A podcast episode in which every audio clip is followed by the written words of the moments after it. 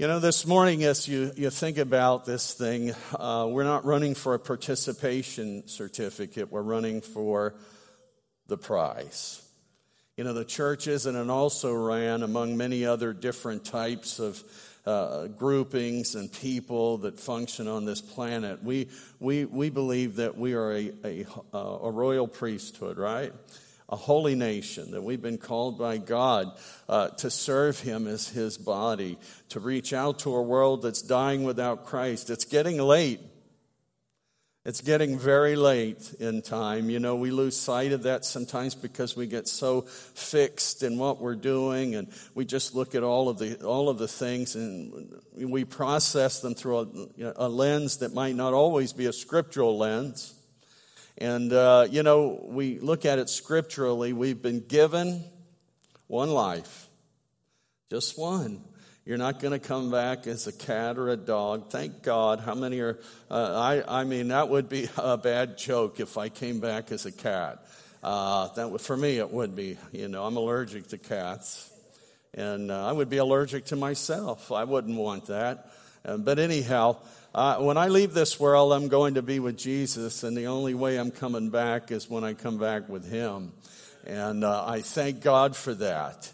You know, I'm not, uh, I got one lifetime. You know, I'm 58 years old, so a good part of my life has been lived. There's pro- I'm sure there's less in front of me, most likely, than there is behind me. And I'm okay with that because, you know, as I advance toward heaven, I don't have any regret about that? How many, as heaven gets closer, you're not living in regret because you know it's the blessed hope that we should be with the Lord.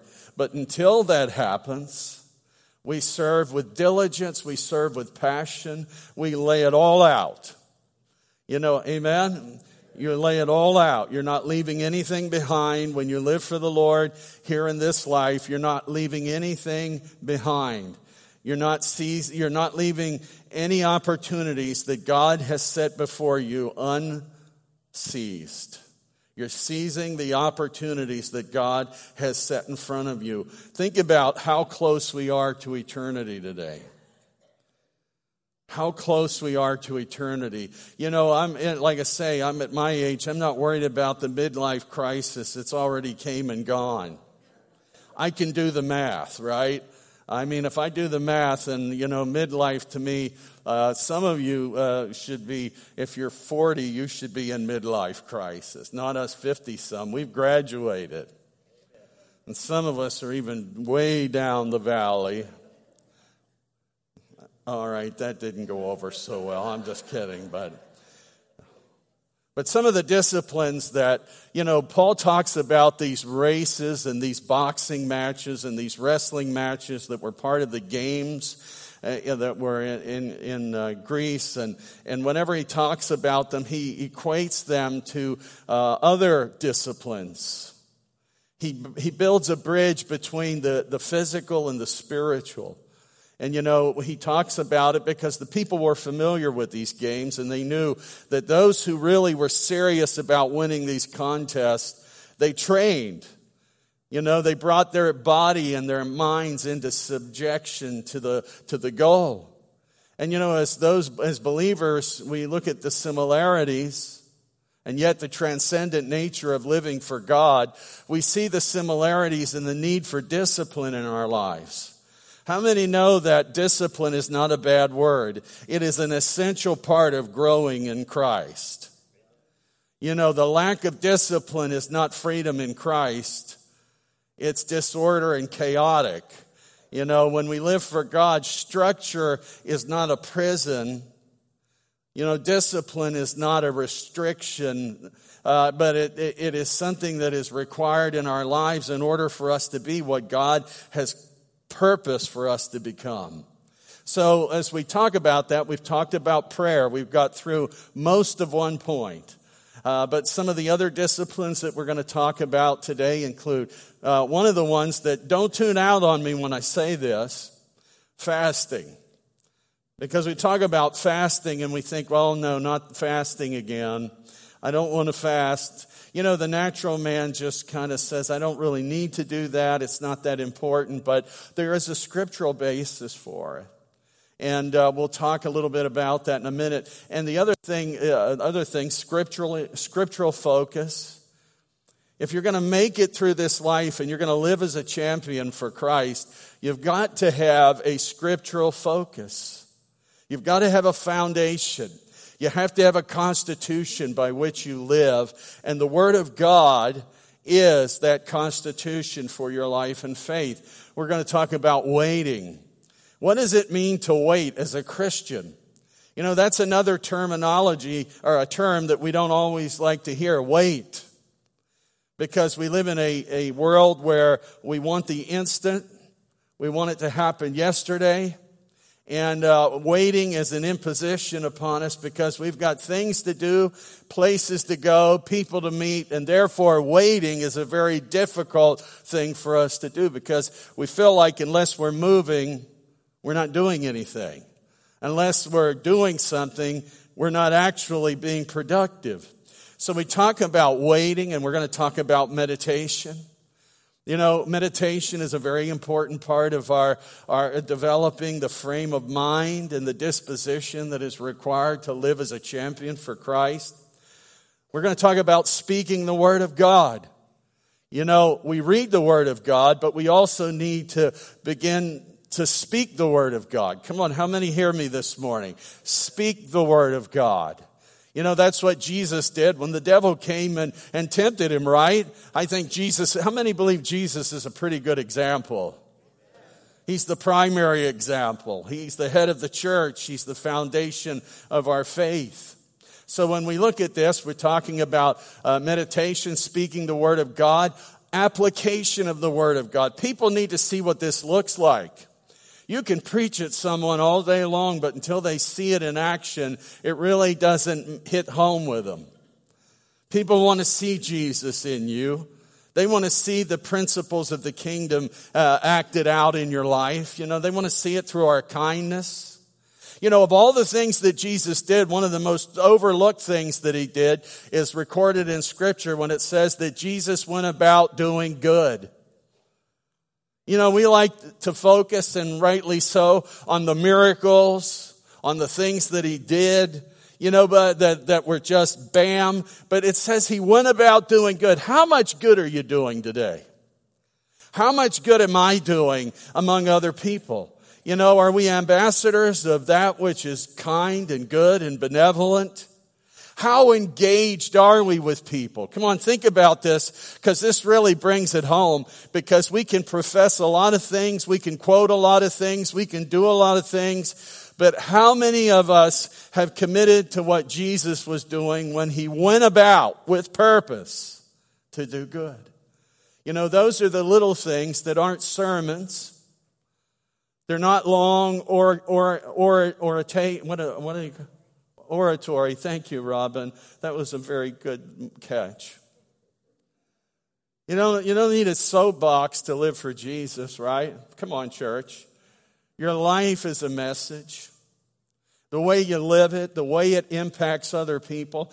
I want you to stop, think about this. How many times this week have we intentionally shown goodness to somebody?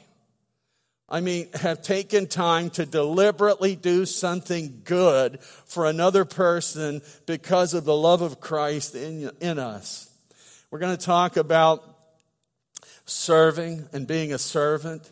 You know, people aspire to be leaders, but and in the kingdom of God, here's something you got to keep in mind. There is no such thing as a leader that is not prefaced with the word servant. There are no leaders who are not servants. If you aspire to be a leader, you must be a servant. That's not an option. You remember when Jesus washed the disciples' feet, he said, I want you to go and do the same thing. Put it into practice. So if we're going to be what God intends us to be and live the life of a, of a, a, a champion believer, we have to be willing to serve. And then the last thing we'll talk about, not all today, but the romance of worship. How many know that there is a certain romance of worship? It doesn't, men be, it doesn't mean men become effeminate. It has nothing to do with that. It's just this intimacy, this exclusive nature of worship. How many know we don't worship Jesus and we worship the Lord only? We don't worship things and other, there, you know, there's not a 1A and a 1B and a 1C and a 1D. We worship God. The Bible uh, says, I, even I, am the Lord, and beside me there is no Savior, no other. There's no other. This is an exclusive relationship that impacts our lives in such a manner that we want to introduce everyone to Him as our beloved Lord and Savior. So we've talked about a good part about prayer, and we've talked about the disciplines that are essential to us living this life effectively. And as we said, and just for prefacing this, if you're going to have uh, some type of surgery, you're going to have open heart surgery, how many would prefer to have someone who's done it before? Someone who's proven that they can do this effectively. And you know, so as much as we want a heart surgeon to be uh, qualified, to have a, a proven track record, you know, God wants us to become trained and effective in the way we live this life so that we can be a go-to person. You know, we're living in a day where we need go-to people and you are the people that God wants and has called uh, to be the people that will say to others, I'll be that go-to person. Come on, church. You know what I mean? When people are anxious and they're fearful, I'm talking about people that don't know the Lord and they're looking around to find someone who seems to be holding it together and strong, someone who has joy, someone who has life. You are that go-to person. How many here know that? Whether you're in high school, junior high school, whether you're, you're at workplace, you're that go-to ambassador for Christ. How many know God wants you to be an ambassador for Him?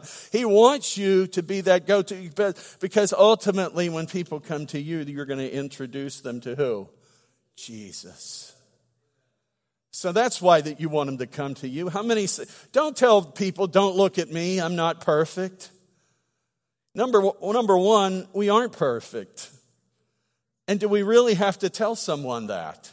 All they have to do generally is be around us for about a half hour or less, and they will find out what we have wasted time telling them. How many would say, like Paul, follow me as I follow Christ? You're not ashamed for people to look at your life and to follow, follow you because you're going somewhere. You know whom you're following. And if you're not following Jesus, then I wouldn't advise you to invite anyone to follow. But if you're following the Lord and walking after Him, and when people follow your example, ultimately they're going to see the Christ that you follow and they're going to say, Thank you, now I see Him. Just like the Samaritan woman went home to her community, she told the people she had, she had met the Christ. And they were excited. There was a buzz. People made all kinds of uh, decisions. And then they said, you know, after having met them, met the Lord, they said, We've heard from you. Now we know and we have we know. And the world will know but maybe you're the ambassador standing at the intersection of life for them. You know how important you are? Come on church. Oh i'm not important. I just uh, no, it doesn't matter who I, it matters a whole lot because you're his workmanship. How many know that's not a small thing? How many here know you're god's masterpiece? Oh, I don't know. I got all these problems. Yeah, we all do but where His grace makes us His workmanship. How many know you're saved by grace, right? You're not saved because you're a good person or because your parents and grandparents went to church. There was a day when you gave your heart to the Lord Jesus Christ and He became Savior in your life and Lord. You know, people say He's your Lord and Savior. I, to me, I just see the order differently. He can't be your Lord without being your Savior, right? So when He becomes your Savior, then He becomes your Lord as you surrender all to Him. You know, as I look at this today, we talked about prayer and we're moving past that. Sometimes as we think about prayer, that's what we do is we think about it. But prayer is both private and personal. We all know that. There's a personal, and we talked about prayer is aligning ourselves with the will of God. It's that intimate fellowship we have with the Lord. It's where we bring our needs. It's where we bring our petitions, but it's also where we have a conversation with God. How many here have conversations with God? You know, so, you know, if you're in your car and you're talking to God and people are riding by looking at you and they think you're crazy, just think it could be one of two things. You are crazy, or they may think you have one of those things in your ear and you're talking to somebody. But I want to tell you, God wants to talk to you. God is a communicator. You got that right? God is a communicator. Wouldn't it be boring if we worshiped a God who didn't have the capabilities or the desire to communicate with us? You know, you could worship these pews, or you could worship this plastic thing, or you could worship any object and get the same results if God was not a God who sought to have fellowship with you. Because there would be no response. And you know, there are a lot of people in this world that are following after gods that offer no response. There's no life in them. They're chasing after gods. And you know, prayer is one of those great, uh, great blessings. It's not, uh, it, it, when we say it's a discipline, it doesn't mean that it's a punishment. Bless, a prayer is a blessing. How many consider it a blessing to talk to your Savior? How many of you find it a, a, an incredible honor that the creator of this whole thing is willing to converse with us? I got to tell you, I hear God talk. And I think every spirit filled believer should understand that God talks. He speaks, He whispers. The whisper of God is, is more powerful than uh, the, the large, the, the, the, you know, the, you know, everything. But this morning, as we come, we have the corporate part of prayer we've talked about when we come together. And uh, so I'm not going to spend a lot of time because we've been talking about this, but I want to talk this morning a little bit about fasting. You know, fasting's one of those things that we always, I always believe in my life that, that it's one of those things that is a personal thing. It's a personal discipline. The, it, you know, when we talk about fasting, it's more than just not eating, right? You know that. You know that. There's more to this. I mean, uh, you know, fasting, uh, you know, not eating without any thought toward God is just it's commendable, but it's called a diet. Fasting is one of those things that is a deliberate spiritual practice for eternal purposes. You know, when we fast, here's the thought it's a personal discipline that brings the appetite of the natural man into a place of submission to God and into a place of heightened sensitivity and receptivity to the Holy Spirit. You know, how desperate are we for the Lord? You know, He walks with us, He comes freely into our lives, but you know, uh, God wants to be pursued as well. How many of you, when you were dating, anybody remember those days? It doesn't seem like you're very excited about it. Oh, yeah, I remember. But, you know, you pursued one another, right? How many here men pursued your would be wives? Anybody? I mean, you better raise your hand. I mean, if your wife is sitting near you, she didn't come cheap. You know that, right? You, you, you, you pursued her, you developed an approach to, to her you know, an approach not because you had to, but your heart was so, so uh, powerfully drawn to, to her that you invested time in how you could build relationship together. And God wants us to have a desire for Him that causes us to seek out every opportunity we can to have a relation, an active conversation or relationship with Him. You know that that's what God He wants us to be so hungry for him that we're constantly looking for him everywhere.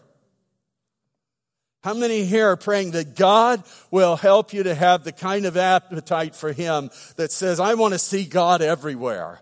I want to see God in the fire. I want to see Him in the valley. I want to see Him on the steep ascent to the mountaintop. I want to see Him in the dry places.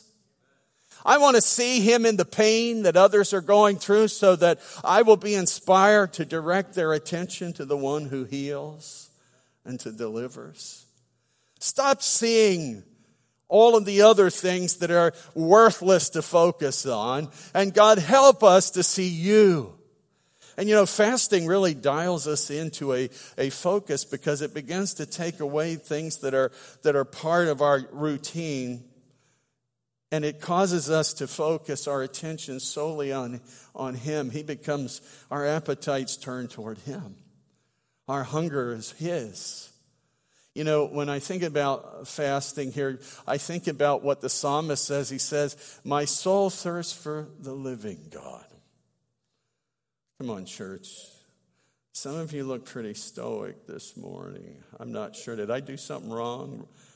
Robin told me I could wear this church this, this shirt to church. So I, if you're you're having a problem with my little speckled, womanly looking shirt,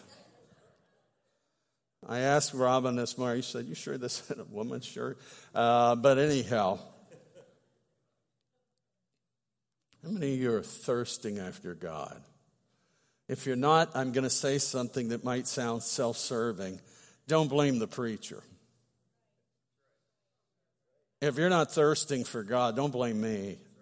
Don't blame your spouse. Don't blame your neighbor. Don't blame your circumstances. Don't blame all of the other things that we can say, oh, I used to have such a hunger for God, but anymore I just, uh, I just, this life's too hard.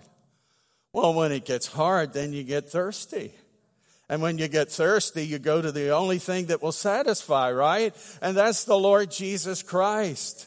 And when you fast, it's just a way of, of, of, reminding ourselves that the thing that is my greatest hunger in life is my relationship with the Lord. You know, I, I want to say this because I, I am one who's pretty finicky about the, the, the fasting and prayer thing. I'm not into a lot of show with it. I'm not into, hey, let's compare notes. I'm doing the, the carrot diet. I'm doing the, you know, I'm eating bark off the tree diet. I really don't care.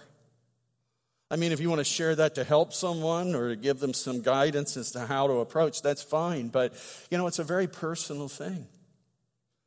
You know how personal it is? Jesus said, don't act like the hypocrites, because when they fast, they walk around with long faces and they want everybody to know, oh, I'm fasting today.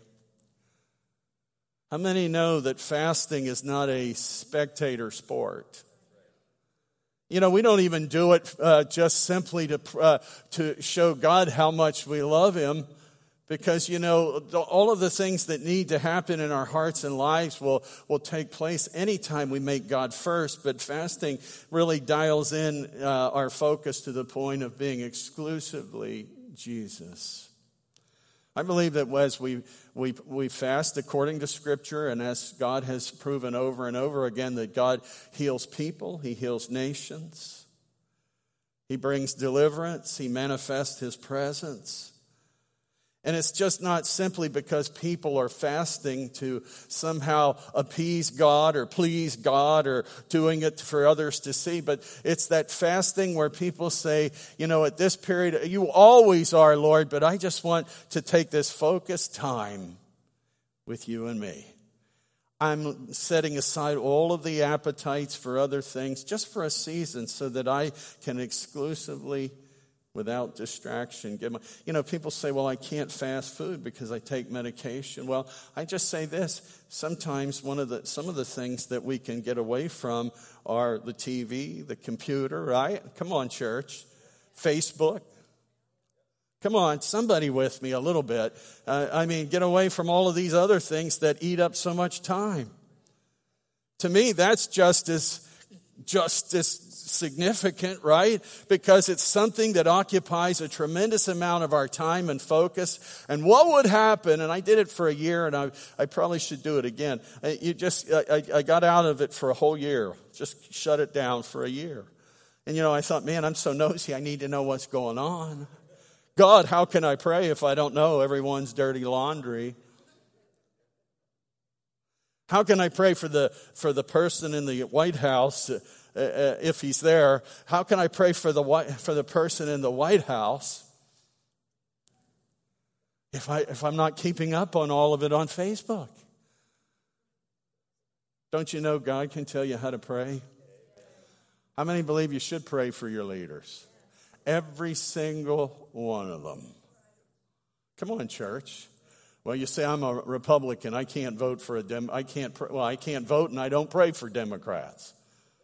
I'm telling you, that's not not a good deal. God is neither a Republican or a Democrat.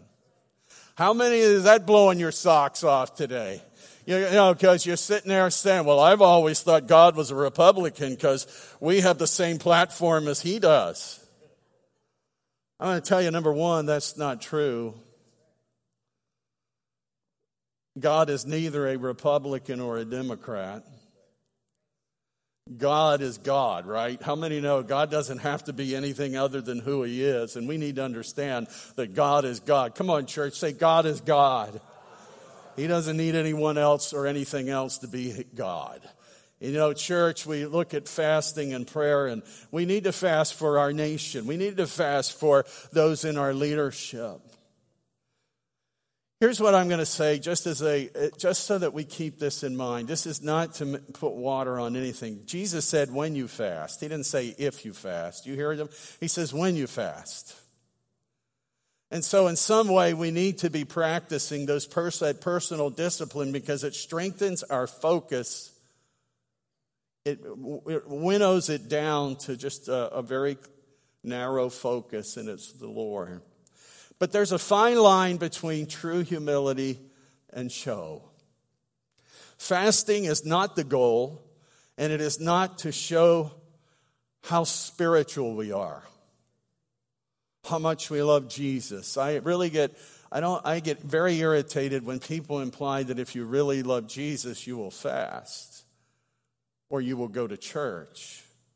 I'll tell you why because I used to say this if you really love Jesus, you'll be in church Sunday school, Sunday morning, Sunday night, Wednesday night. And one day God said to me, Who are you? Who are you to say that? Does anybody hear me? I felt like I can hear crickets. You say you're a pastor and you're not encouraging people. Oh, I am, but I, I don't want, uh, you know, just understand this that, uh, you know, I believe the devil, if at all possible, he'll come to church as well. But we don't do it to put a show on. How many didn't come here because you were trying to impress someone or something to just let others know, hey, I'm going to church? God wants you to be the church, not tell everyone how often you go to church. You know, because when you realize you are the church, you realize it's not limited to Sunday morning, Sunday night, Wednesday night. It's a 24 7 till you die and he takes you into his presence proposition. Come on, how many know it's more important for the world to see you as the church than to know how often you go to church? And if you're sitting here, though, thinking, well, we're off the hook, the pastor said we don't have to go to church, I'm not saying that either. I'm not saying you, I'm not, I'm not saying you have to go to church. I think we just got to turn the whole thing around. I get to go to church. I get to pray. I get to fast. Come on, that's your choice. I get to fast. I get to pray. I get to worship. I get to speak the things of God. Motives are often the product of understanding. Now, here's, you, you want to know what I mean by that? Sometimes when we talk about fasting and prayer, we guilt people into doing it. Oh, if you don't, if you don't do it when I do it, you don't pray when I pray, and you don't pray like I pray, and if you don't, it sounds kind of like a man who stood before the publican, right? Remember when he said, Oh, I fast twice a week, and I give my tithe.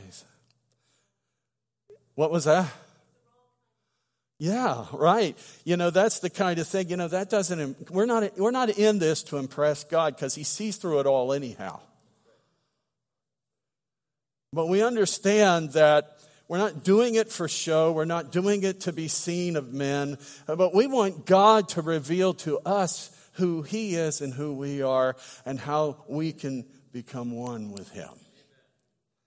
When people do not understand something, they do it because they're told to do it a certain way. And oftentimes, how many times have we told people, we need to fast? And you got people sitting there thinking, I don't even know what this is. And then we, they hear us imply that if they, if, they, if they don't fast, they don't really love Jesus. And then you've got a person, number one, who doesn't understand what fasting's about. And number two, they they, they, they know that if they don't do it, they're disqualified as a Christian. So then they just do these things because they're afraid or they feel guilty because everybody else is on the tree bark diet or the pickle diet or the prune juice diet or the abstinence diet. And they say, well, which one do I do? I got to do something and I, I have to, I have to perform. I've got to do this. Church, people need to know why fasting is of benefit. It's a discipline, but yet it's, it's full of benefit, and it's not because we have to. Jesus says in Matthew 23 15, if you, you say, well, I don't understand what you mean when you say that um, um, a lack of, uh, you know, uh, education or information is critical to the creating proper motives. Matthew 23 15. What sorrow awaits you, teachers of religious law, and you Pharisees, hypocrites! For you cross land and sea to make one convert. And then you turn that person into twice the child of hell you yourselves are. You want to know how many know that when a kid is young, you know, our kids, we had, our, it, was dem, it was not a democracy about going to church. How many know what I'm talking about? He, you say, well, everybody's got a different way. Of, no, well, I, you know, on Sunday morning, we, you're in the house, let's go. We're heading out the door to church. But you know, the big thing is we wanted them to have a relationship with Jesus. Not simply us, them go, taking them to church and then they see something different Sunday through Sunday. And then over the course of time, they're saying, you know what? You've made us go to church and now I don't want to go anymore. And that could be for a lot of reasons. Maybe it's influence outside the home. It could be just whatever people are led by. But understanding something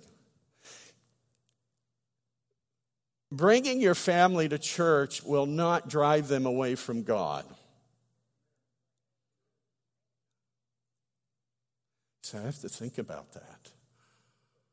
No, I'm saying you, you have a healthy relationship with God. You bring your family. How many believe that bringing your kids to God will not drive them away from Him?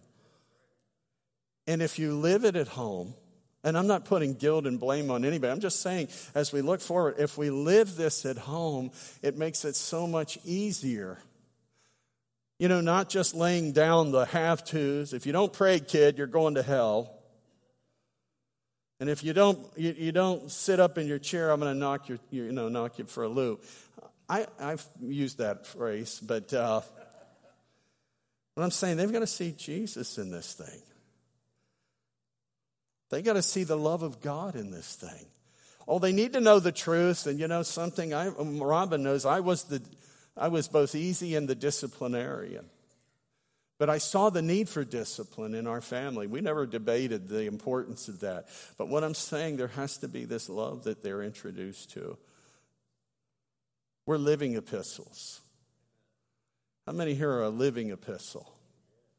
You know, this morning, if you want me to finish, you got to give me a little feedback here.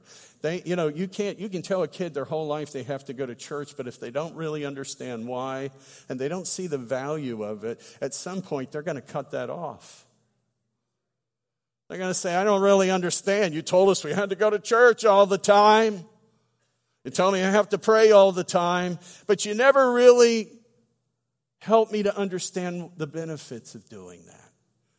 How many know, church, people need to know more than just you have to. You know, you don't have to fast. You make it, if you fast, it doesn't make you more spiritual than someone else.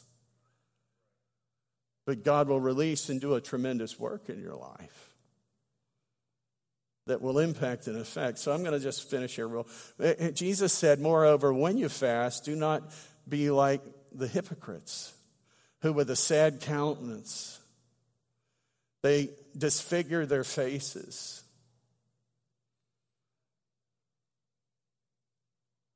How many believe that God doesn't want Christians to be miserable?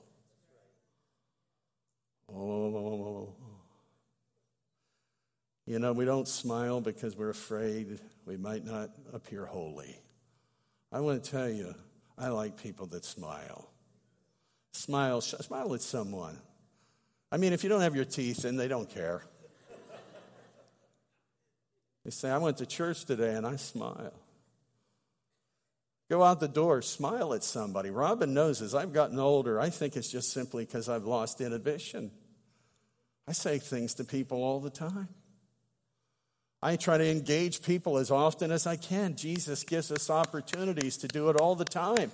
You know what? Eh, come on, let, let down the inhibitions. So what? You, you may never see them again. So what are you afraid if they don't like you? Be kind to people. Notice people. Don't be a stalker and steer, staring at someone or leering at them from behind the boxes at Walmart. But just acknowledge people. Be intentional. People wait on us. Show them that this isn't about the have tos. This is, I, I get to live this life. You know, you want Bethel to grow, then it's got to have people in the church who love living with, for Jesus with, with people in and out of the church, who just love life because Jesus is the, he's, he's putting everything together. Oh. You know, I, you know, if you go home and all you do is talk about how long the sermon was or how ch- long church was or, you know, what do you expect your kids to do? And they hear you whining about it. Your grandkids hear you. And, uh, you know, and then you say, oh, you got to go to church when you grow up because if you don't, you're going to burn. You know, we used to have these evangelistic mottos that we taught the youth when we were in Lancaster cry or fry, saved or microwaved, turn or burn. Not much theology and not much compassion in either of them, but you know, sometimes people need to see Jesus. Bethel's not going to grow because the pastor is going to suddenly become Moses descending from the mountain. But it's when the church arises in its identity and in the true passion of prayer and fasting and all of these disciplines. Not I have to, but because God, you've provided them for me to get stronger. I'm going to ask our musicians, I'm not quite finished here, but let me read you one more here. This is in Isaiah 58. God speaking to Israel, he says, Shout with the voice of a trumpet blast. Shout aloud. Don't be timid. Tell my people, Israel, of their sins. Got to hear this whole thing now. Don't tune out because if you tune out, you're not going to hear it. He says, Yet they act so pious. They come to the temple every day and seem delighted to learn all about me. They act like a righteous nation that would never abandon the laws of its God. They ask me to take action on their behalf, pretending they want me to be near. We have fasted before you, they say. Why aren't you impressed? We have been very hard on ourselves, and you don't even notice it. I tell you why, I respond. It's because you are fasting to please yourselves. Even while you fast, you keep oppressing your workers. What good is fasting when you keep on fighting and quarreling? This kind of fasting will never get you anywhere with me. You humble yourselves by going through the motions of penance, bowing your heads like reeds bending in the wind. You dress in burlap and cover yourselves in ashes. Is this what you call fasting?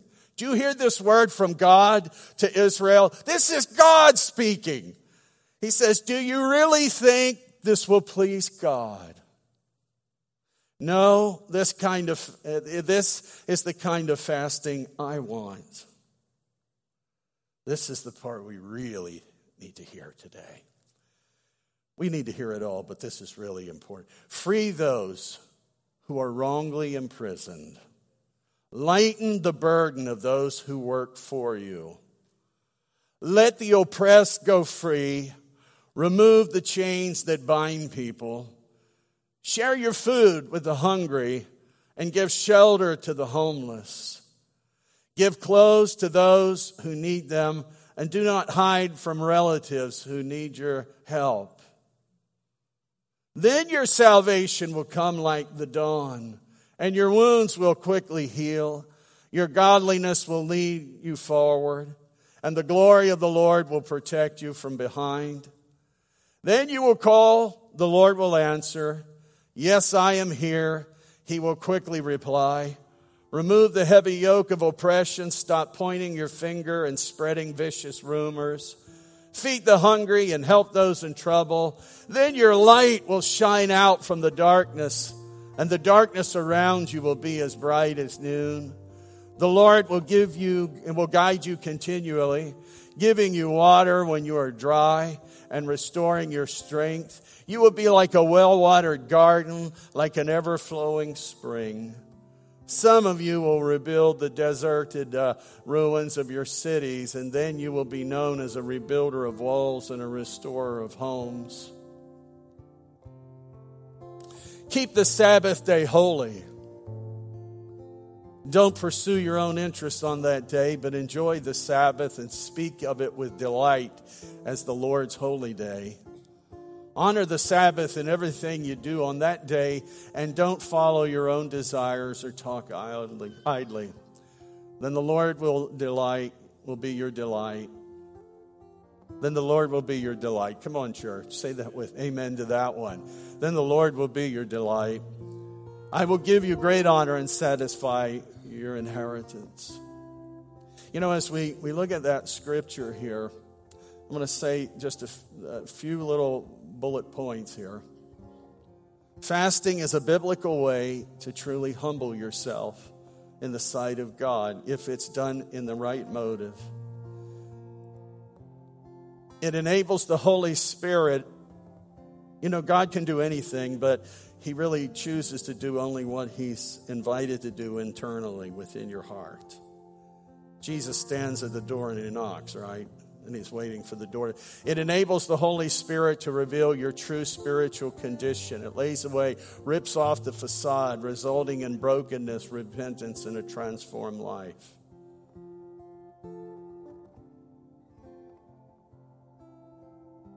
Dietrich Bonhoeffer in the uh, book The Cost of Discipleship said Jesus takes it for granted that his disciples will observe the custom of fasting Strict exercise of self discipline is an essential feature of the Christian life. Why do people fast? Well, you have to look to Scripture. And I'll give you just some examples to take with you. People fast to prepare for ministry. Jesus spent 40 days and 40 nights in the wilderness fasting and praying before he began the work that he had been assigned to on earth. People fast to seek wisdom. Paul and Barnabas prayed and fasted for the elders of the church before committing them to the Lord for his service. To show his grief, Nehemiah mourned and fasted and prayed when he learned Jerusalem's walls remained broken down, leaving the Israelites vulnerable and disgraced. You know, Nehemiah's prayers and tears were not for a show, they were because God had really brought home the state of his people and it broke him, broke his heart. We fast to seek deliverance and protection. Ezra declared a fast, a corporate fast for a safe journey for the Israelites as they made the 900 mile trek to Jerusalem from Babylon. We fast to repent. Jonah pronounced judgment upon the city of Nineveh, and the king covered himself with sackcloth and dust. And he ordered the people to fast and pray. Jonah 3:10 says when God saw what they did and how they turned from their evil ways, he relented and did not bring on them the destruction he had threatened. We fast to gain victory. You know, there's specific battles that we've got to pray through, and we need to just be as lean as we can be spiritually, filled with only an appetite for the things of God. After losing 40,000 men in battle in two days, the Israelites cried out to God for help. And in Judges 20 26, we read that the people went up to Bethel and they sat weeping before the Lord. They fasted that day until evening. The next day, the Lord gave them a victory over the Benjamites. Would you stand with me? We do it to worship the Lord. You remember there was in Luke chapter 2 an 84 year old prophetess named Anna. In verse 37, we're told she never left the temple, but worshiped night and day, fasting and praying. Anna was devoted to God, and fasting was one of her expressions of love for God. You know, this morning, as we talk about fasting, and next week we're going to talk about scriptural focus. I'm really excited about that. See, this stuff has to be shared, it has to be part of our instruction. You know, these disciplines. You know, you can't just say, hey, you got to pray. But if you're going to tell your kids they need to pray, pray with them and show them how wonderful prayer really is. Show them how much of a blessing prayer is. Share scripture with them that shows that Jesus prayed. Share stories with them of how God has answered prayer. Share with them that about the times that the only thing that got you through was your prayer time, your prayer connection with God. You see, you want your kids to, to be excited about prayer, then they need to know why they should be excited about prayer. And the only way they can really know why they should be excited about praying is to see you pray and to pray with you and to see how exciting of a proposition it is to pray the prayer of faith Powerful prayers of faith, prayers of faith that sustain us in the difficult times. Talk about fasting. To me, I listen to people talk about fasting and they could give a PhD on all the elements of fasting. But, you know, the average person just would like to know why, why should I, why should I fast? What, what, what, what, what is it? Is it in the Bible? Why should I do it? And again, there's no greater example than Jesus. No greater example. Fasting is a very important part of our lives. But you know, I don't want my kids and my grandkids. My kids are grown. I can't, you know, they're they're old, not me, just them. They're old, older.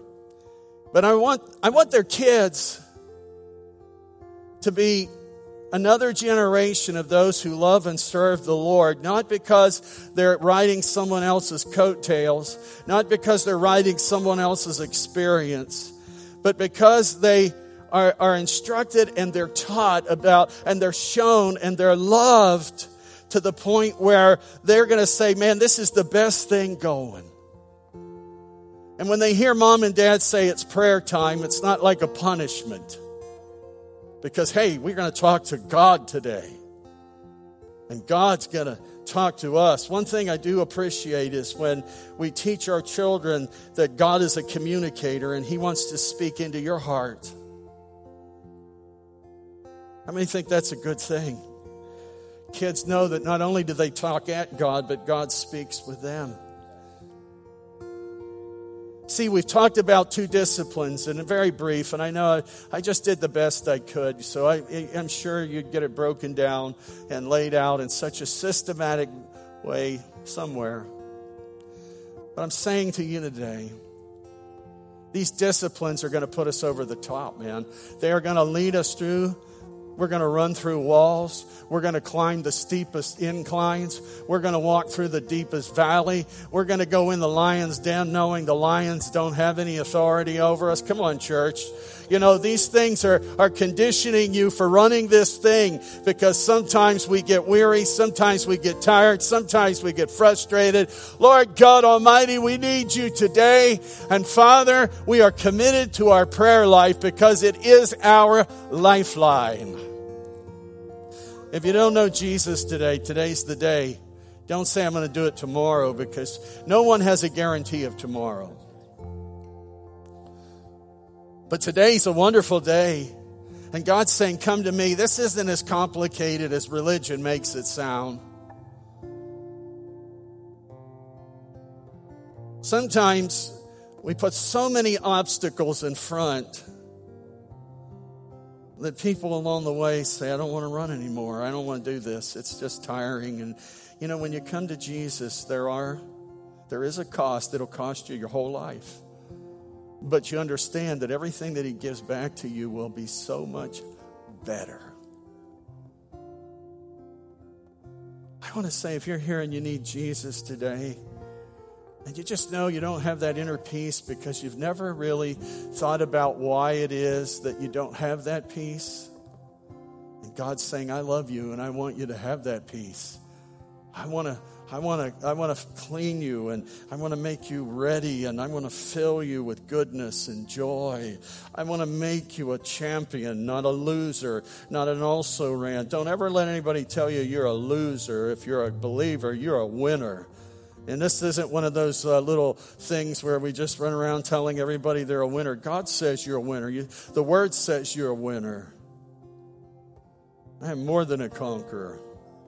I'm not deficient. I'm not defective in my in my armor you know that's the thing that gets us right we put on the whole armor of god it's not up to what we can do or what we can't do it's not about our limitations it's about what god will do you don't know jesus i'm just going to pray a prayer and if you're seated wherever you're seated or standing i want you to pray with me because this will be the moment this will be the moment that everything changes. Now, when I say that, I believe that when you get saved, you become a child of God. You are brought out of a condemned state and you are justified before God, by God, through the shed blood of Christ. Your life is made right. Now, I do believe that you continue to grow and advance in that relationship and you mature just like a, a physical birth. The spiritual birth is today when you give your heart to Jesus, and you will grow and you will be nurtured in the things of God. Father, I ask you to forgive me of all my sins. All of us have sinned, Lord. We have a sin nature, Lord God, that strives against you. And Lord God, I, even though I try my best, I just find myself being, Lord, completely discouraged by my inability to live the kind of life that I believe is possible to live somehow. I receive you as the somehow to live that life that is, uh, is purposeful and pleasing. Lord, I, I, you are that person who I believe can give me a true understanding of who I am and why I'm here. And I receive redemption through Christ as I lay down my sin. I ask, Lord, that you give me new life as I willingly turn my feet, my body, my life in another direction. And I know that God in me is going to give me the strength to keep on growing. It's getting late, and I'm going to, I know it's, you say it's getting late, I, I know, but I want you to hear this this morning. It's getting late. Running out of time running out of time. You say, Well, I don't believe all the I don't believe the way you believe. Well, here, just let me say that this thing is winding down. It's winding down. Whether it winds down on, on, the, on this earth or whether it winds down for you, it's winding down. I'm going to ask this as we close in prayer. Who in this place wants to live the most radical years in the in the remaining years of your life the most radically charged years of your life for Jesus that you've ever lived? How many want to live that life? The most radically charged years of your life in the remaining years of your life. You you you say it's not God doesn't want this to be first church of the empty nets. He wants his nets full Lord, I pray that there'll be a baptism in the Holy Spirit that will just, Lord, just immerse this church, Lord God, in identity and purpose and power and love. Lord, that we walk out of this place so charged up because God is in us. God is in us and He wants to break out and He wants to be known. God's in you today and He wants to break out. He doesn't want to be held prisoner inside of you. He wants to be free to flow through you. He doesn't want your mouth to be used for unprofitable conversation. He wants our mouths to be vessels through which truth is spoken. Life is spoken. Redemption is spoken. Forgiveness is spoken. Lord, you want these mouths to be used for you. These hands to be used for your glory. These feet to be used. God, we commit today. Lord, we make a prayer of, we make a prayer. We make a decision and we will follow it through with your help that, we are going to live the remainder of our lives in the most radical, radical power of the living God that we have ever walked in. I'm not saying we just become more obnoxious and more religious. We're kicking that side, that stuff to the curb. We're kicking that out. That doesn't have any place in what God wants to do in your life in the years to come. I want to be so full of the Holy Spirit. I want to be so full of the love of God. I want to be so full of the boldness that just gives me the ability to walk where devils would fear to even come around. How many say, God, grow your, grow your church through me? Come on now. I mean, grow your church through me. Grow your church through me. Lord, you're the Savior, you're the head, you're the foundation. I'm your vessel. Flow through me, love through me, forgive through me, hug through me, speak life through me. Lord God, fill me with the Holy Spirit. Come on, church. How many really want to live a dynamic, powerful life? When they put you in the ground, you know, they realize that this, this guy here, this lady here, they're not staying, their body's not staying here. For the Lord Himself shall descend from heaven heaven with a shout, with the voice of the archangel and the trumpet of God, and the dead in Christ shall rise first, and those who remain shall be caught up. They live such a powerful life in Christ that there ain't no way this ground's ever going to keep them. Thank you for listening. You can find us online at bethelag.com or on Facebook at Bethel Assembly of God, Littlestown, Pennsylvania. Our services are also live streamed every Sunday on our YouTube channel, Bethel AG, Littlestown, Pennsylvania.